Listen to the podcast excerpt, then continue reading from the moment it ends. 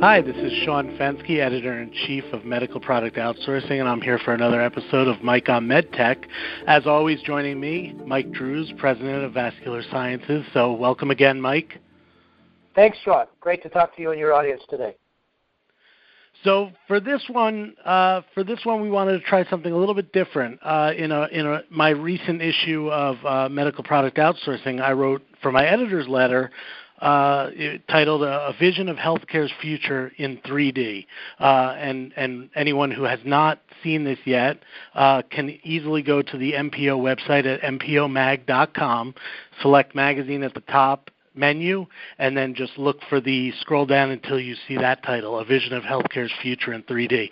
And what the premise of it was is that uh, whether or not three D printing would uh, be feasible to occur within the hospital environment, whether that would involve a leasing uh, per se of, you know, C A D images that could then be, or C A D uh, C A D diagrams that would then be printed out in the hospital, use, you know, an instrument or a tool or an implant be used by the surgeon uh, to, uh, you know, on a patient, and uh, what the issues, concerns, considerations there were.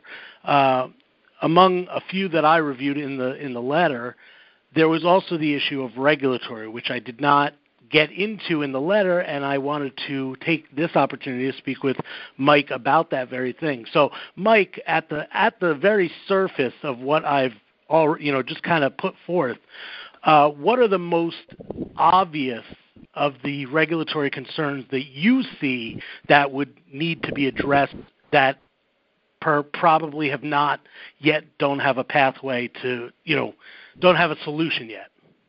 Well, it's a great question, Sean, and thanks for the opportunity to have this discussion with you and your audience on a very important topic. Obviously, the use of three D printing across the board in all industries is increasing.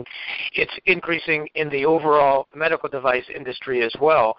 But specifically in this particular niche of using three D printers in a hospital or a clinic, and by the way, I think we should not limit our discussion to just hospitals, but we should include clinics, even physicians' offices, and possibly even pharmacies, because some of the technologies I'm working on is on the three D printing pill of pills side of the equation, something I call high-tech pharmaceutical compounding, where we can be printing pills and uh, and uh, you know in a in a pharmacy or even in a doctor's office.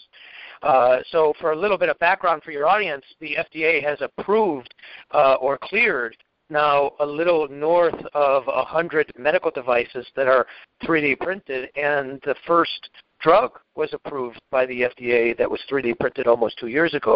I've had my fingers in, in many of those products, certainly not all of them. Specifically with regard to regulatory challenges of three D printing in a hospital, uh, now we're getting into the very nebulous area of what the F D A does not regulate, and that is the F D A does not regulate the practice of medicine.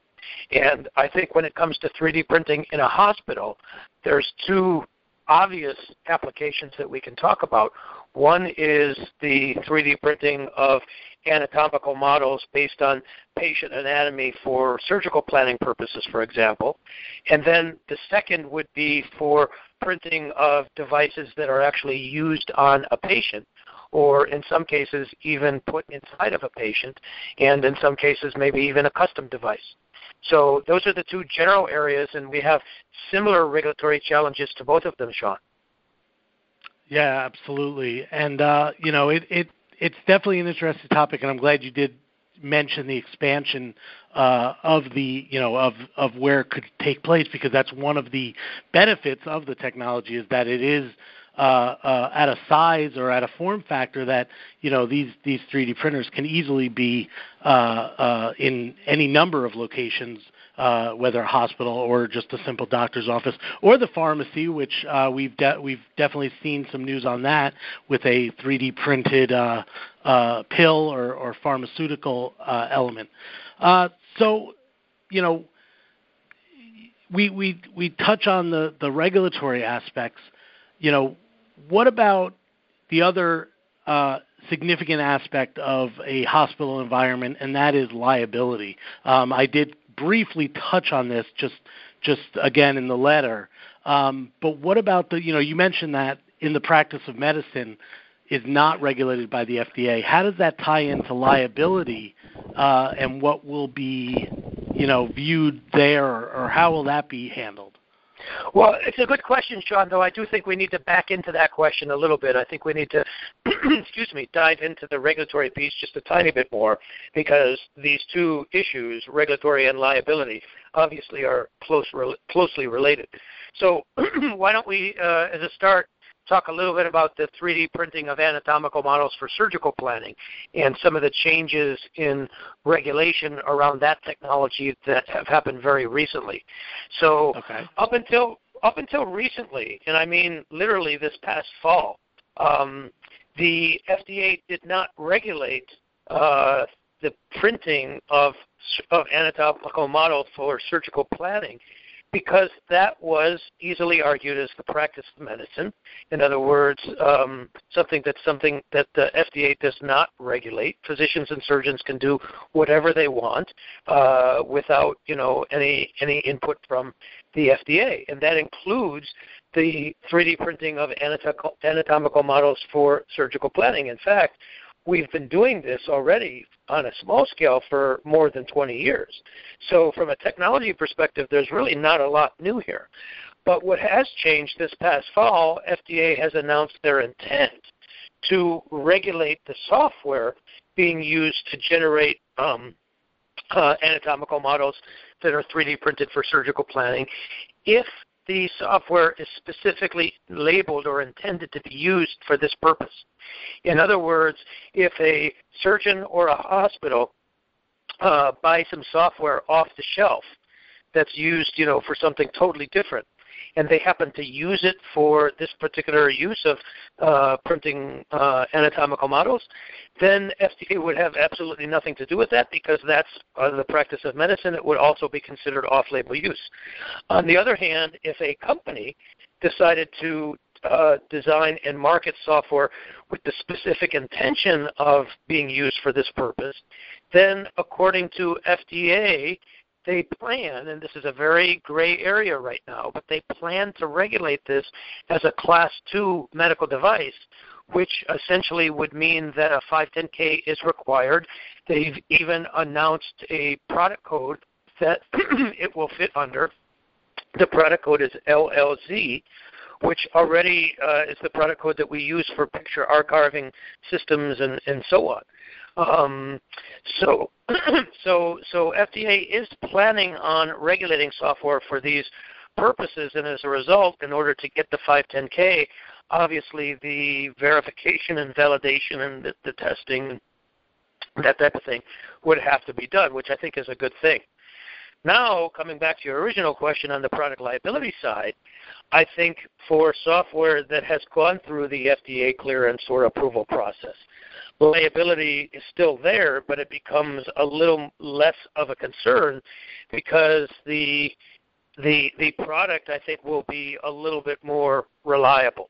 Um, I would like to think, and Sean, you know, some people might call me naive, that regardless of uh, whether a product requires F D A clearance or approval or not, that companies would still, you know, do all of the testing necessary to show that it works. But regrettably, that's not always the case, and we're starting to see this. Uh, this is a topic of a different discussion, but we're starting to see this in the wellness exemption area, where, quite frankly, companies are bringing products onto the market that are making misleading or, in some cases, false claims, claims that cannot be supported. And in some cases, they're bringing products onto the market that, quite frankly, are crappy products. They don't work, and in some extreme cases, they might even cause harm. And so this is where, you know, I say to companies, look, you don't need to, um, uh, your your biggest concern here should not be the F D A. It should be the product liability attorneys, because they can cause a heck of a lot more damage to the company than the F D A ever could. So I just want to be sure that I'm clear on going back to the to the two the two explanations of the software.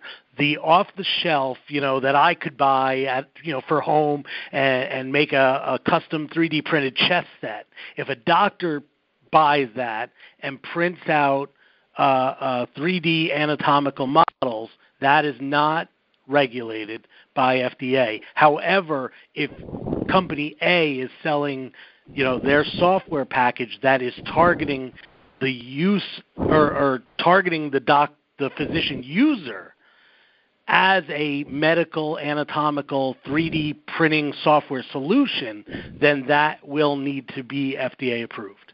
That's exactly correct, Sean. Spot on, okay. Correct. And and there's tremendous precedent uh, in the regulatory world for this. You know, it, it, this has nothing to do with three D printing. Um, there are lots and lots and lots of products out there that are sold, you know, for, for other purposes that physicians sometimes use in medicine for, for something. You know, take a simple example like a flashlight, okay? Right. So if you go to the Home Depot and buy a flashlight, then obviously F D A has nothing to do with that. On the other hand, if you buy a flashlight that is specifically uh, labeled for medical purposes, you know, for shining in a patient's mouth to diagnose, you know, treat, prevent disease, illness, condition, yada, yada, yada, then it would be regulated, granted at a very low level, but it would be regulated as, as a medical device. So in that sense, you know, there's there's nothing unique to three D printing here. That's that's what you said is is one hundred percent true. So now with that with that change to the software, now if I if I purchase a software package for three D printing anatomical, it's been it's it now has gone through F D A approval due to the new guidelines. Is what about the machine I'm using? Do they do they uh, Uh, you know, identify certain machines that need to be used to be compliant with the software? Or, you know, can I just buy any machine I want, any three D printing machine I want, as long as I'm using that software? So it's a great question, Sean. Now, I have to be a little bit careful what I say here because, uh, as you and your audience know, I also work as a consultant for the F D A, so I am privy to some of the internal conversations within the agency. But as far as I know, what has been said publicly thus far is that F D A does not have an intention, at least at this time, to regulate the hardware. It would only be the software. Now, once again, there's tremendous precedent for that. Um, there are many, many uh, mobile medical apps, for example, um, that are regulated as medical devices, but the platform that the app runs on, whether it's an iPhone or a, you know, some other sort of a smartphone or a, um, a tablet or a laptop or whatever, obviously F D A does not regulate it, at least not directly. Part of the software verification and validation will be to show that the software runs properly on these different platforms. So one could argue that indirectly F D A is regulating the hardware, but there would be no um, uh, clearance or approval on the actual hardware itself. So but, using one more metaphor from the drug world, uh, F D A obviously regulates drugs. You get an approval on a drug, but F D A does not regulate directly the manufacturing equipment, the tableting machines and so on that the drug company uses to make the pill. Indirectly, F D A would regulate that, both part of the verification and validation process as well as good manufacturing processes, but no company is going to get an approval on the, on the hardware to make the pill. So once again, the regulatory logic is not unique to, to three D printing. It's, it's it's it's applicable across the board. And this, again, is just with regard to anatomical models. So we're not talking about any other type of, of end result that's printed. Thus far in our conversation, that's what we've been focusing on, Sean, but maybe right. At this point we should shift now and talk about uh, printing actual medical devices. Right. Well, and actually that that leads into a question I did receive from a reader, which involved custom uh, implantables, and and this this reader was asking because they had looked into uh, purchasing a, a rather expensive uh, three D printing machine, uh, and and said that, you know, the two uh, key factors that were really that that really kind of set him Uh, off on, on the result was cost of material, which I know we've kind of mentioned, but also the regulatory pathway, uh, he had said, was going to be very difficult for most medical uh, med tech markets. So that kind of gets us into where we're talking about custom implant, implants And you know that's where it, it gets really interesting with the the op, the opportunity that a three D printer in a hospital could be, you know, using patient uh, uh, imaging scans to then create a custom implant uh, that's used, you know, right there, you know, in the hospital during a procedure, and and ideally it's, you know, I uh, fit right, you know, perfectly for the patient. What is the, you know, what are we talking about there? What what's what's that impact?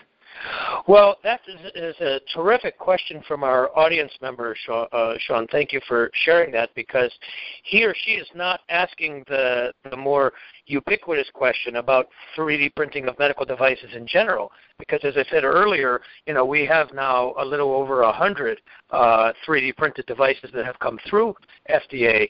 Uh, that person is asking specifically about custom devices. Now, regrettably, the vast majority, nearly all of those devices that have come through the F D A already that are three D printed are not custom devices. They are simply medical devices that are the same or very, very, very similar to what the devices that we already have. In other words, they were not uh, designed for that particular patient's anatomy. But as you described a moment ago, Sean, that is exactly where this technology is going, and that is exactly the true value of this technology, in my opinion. Being able to make uh, a single device that's designed for a single patient. From a, uh, the, as I said, the vast majority of devices uh, are not do, are, are not done that way for a variety of reasons, including the regulatory. But here's the problem, and to a certain extent, I believe, regrettably, that F D A has, uh, I don't want to say they they, they they caused the problem, but they certainly helped. They certainly have not helped to solve the problem, and here's why. Because one of the many things that bothers me in the current three D printing guidance is they specifically uh, call out the fact that the custom device exemption, the C D E, is not the appropriate pathway, regulatory pathway to market for three D printed medical devices. But it is the appropriate regulatory pathway for a device that is designed and manufactured for one particular patient using what's called patient-specific anatomy. So this presents, as you can imagine, Sean, a bit of a a dilemma, maybe even an, an enigma, for medical device manufacturers who want to do this.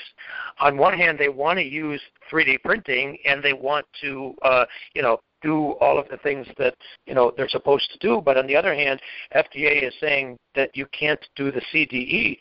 We're still trying to, trying to figure out a, a way to connect these dots. I mean, I have said many times before, I do not agree that the C D E should be excluded just because something is three D printed. On the contrary, I think the C D E actually has a lot of advantages for printing uh, customized or unique medical devices um, that that uh, you know that the five ten K and the other pathways do not have. Does that make sense, Sean? Yeah, yeah, absolutely. And it sounds like uh, it sounds like the the. concerns, the regulatory concerns that the reader had, uh, are are definitely still uh, uh, very are very valid and still prominent within the, the discussion. So it doesn't sound like we have a a good answer for for his uh, to alleviate his concerns. But you know, it, it is it's good to know that other people recognize that and, and see the, the issue there. Well, it does present some big challenges. Let me briefly tick off a couple of them. First of all, for those not familiar with the C D E, it's a very uncommon pathway to market for medical devices.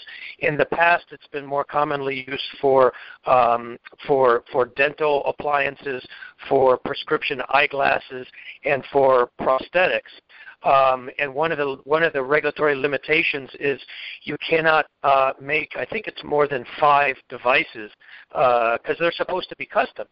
Well, you know, three D printing is the epitome of a of a custom device. You can make uh, a thousand of exactly the same device, or you can make a thousand different devices. And if you're going to make a thousand different devices, does that mean that you're going to have to have a thousand C D Es? If that's the case, then I can guarantee that no company on earth is ever going to want to do this. I mean, why would they? It's going to be tremendously la- laborious. Um, and uh, on the verification and validation side? Does that mean that you have to do V and V testing on a thousand different devices? Once again, if that's where we're going to set the bar, that's unachievable. It's just simply not pragmatic, and more importantly, from an engineering perspective, it doesn't make sense. This is why, and we've talked about this in our previous three D printing discussion, Sean, the solution to this to this dilemma, to this uh, you know, clinical trial enigma, how do you do a clinical trial for, for one patient or one device? The solution is very simple. We have to validate the process, not the product. If we require companies or hospitals to validate every single product to do, you know, one hundred percent testing, this is just not feasible.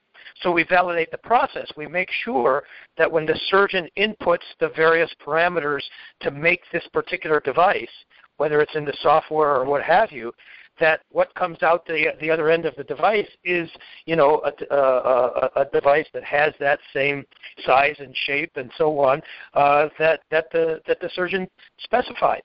Just like uh, you know, manufacturing something else, we uh, you know uh, a, a pill or a medical device, we we validate the process, not the product. That, I think, is the only way that we're going to be able to, to, to really take advantage of these technologies in the real world. Yeah, I think you're one hundred percent correct. And then and then doing it in the you know in the hospital, you know, so long as you're using a, a software solution that's that's been validated or that's been approved, you know, a, a specific machine, at least in the case of, you know, if we're talking about custom implantables, obviously that's a different level. You know, we would we would have the the, the three D printing machine likely be approved, the material, the, the software, and then that, that you know the specific process outlined as to how this uh, process needs to go down. Uh, but on the, but on briefly on the material side, Sean, and we've talked about this before as well, we have no regulatory mechanism, uh, at least not yet. I've suggested this, but we have no regulatory mechanism right now to approve a material. So that, you know, conjures up a whole other set of challenges. So, you know, as we wrap this up, I, I, I want to share with your audience that, as I said earlier, obviously three D printing is increasing in popularity across all industries. But and in the medical device industry, uh, it's increasing as well. But I would argue that um, it's increasing, quite frankly, I don't want to say in a snail's pace, but not much faster than a snail, Sean. Uh, it's really being held back by a lot of issues. The regulatory challenges are certainly, uh, you know, a big one. Uh, reimbursement or the lack thereof is another big one. And, uh, you know, so we are making progress, but I think we could be making progress a heck of a lot more quickly than, than we are. Yeah, there's there's definitely a long way to go, but uh, hopefully there's, you know, at least people looking at it and working on it, and uh, at least or at least listening to your suggestions whenever you're speaking with the F D A.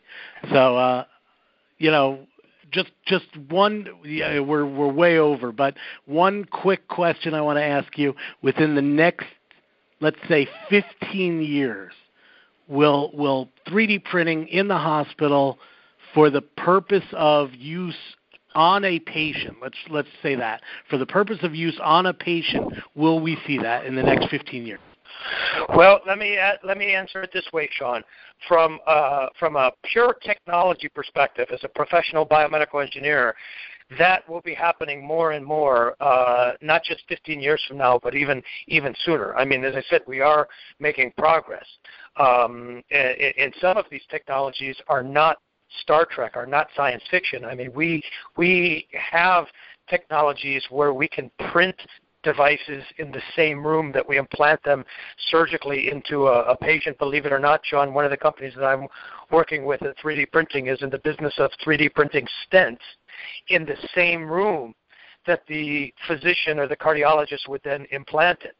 And similarly on the drug side, as I mentioned before, uh, we have the technology now. I'm working with, with a few startups that actually are doing this to print drugs in the pharmacies uh, uh, uh, or even in the, in the back of your doctor's office. So from a technology perspective, you know, we've got a lot of these pieces of the puzzle in place already. There's certainly other pieces that need to be to solve, but we've got a lot of them already. But regrettably, what's holding us back is some of the regulatory and reimbursement and product liability and other kinds of issues. That stuff um, uh, is, is in, in some ways more difficult to solve than the technological problems. Yeah, definitely, definitely some uh, some hurdles to be to be uh, addressed. So unfortunately, though, that's all the time we have for this episode. I'd like to thank Mike Drews, as always, for joining me on, on yet another episode of Mike on MedTech. And as always, if you have any suggestions for a uh, future episode, or you have questions about this topic or something else we've covered, please feel free to email me, s fenske at rodman media dot com. Until that, until uh, next time we, we uh, speak to you, this has been Sean Fenske for Mike on MedTech.